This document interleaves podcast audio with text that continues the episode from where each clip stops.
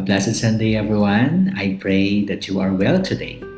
You know, in the first reading, we have the affirmation from the book of wisdom that God, like no other, has the care for all.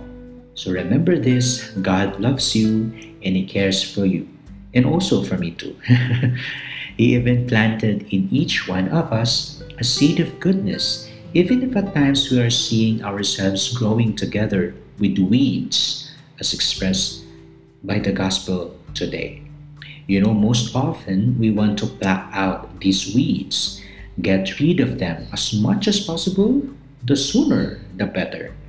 But you know, Jesus uses the wisdom of the master of the field to teach us a lesson. Let them grow together. Does it ring the bell? Don't you realize that wherever we go, weeds will follow suit? There's always the desire in us to grow in goodness, in holiness. I want to be good, but the field, the place where we are planted, there always exist the weeds.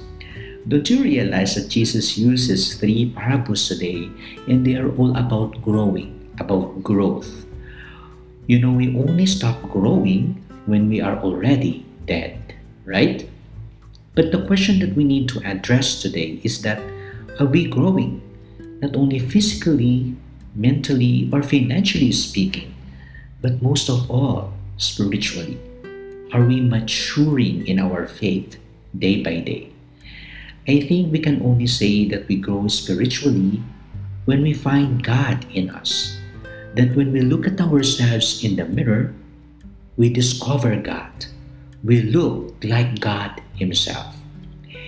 Even if we are put into a certain environment we don't like, the survival kit that we have is either to grow or to die. We cannot control our environment, like persons, circumstances, or things, and that's true.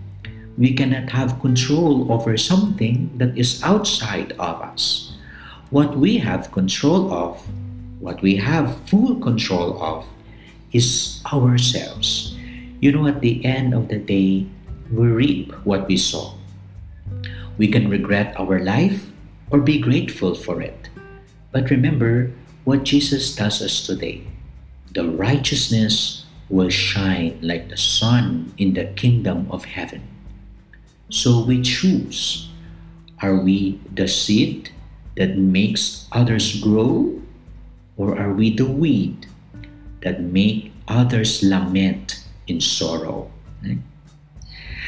Have a blessed Sunday, everyone. And if you feel blessed by this podcast, please continue to share to your friends and don't forget to subscribe for a weekly update. May God bless you and your loved ones. In the name of the Father, the Son, and the Holy Spirit. Amen.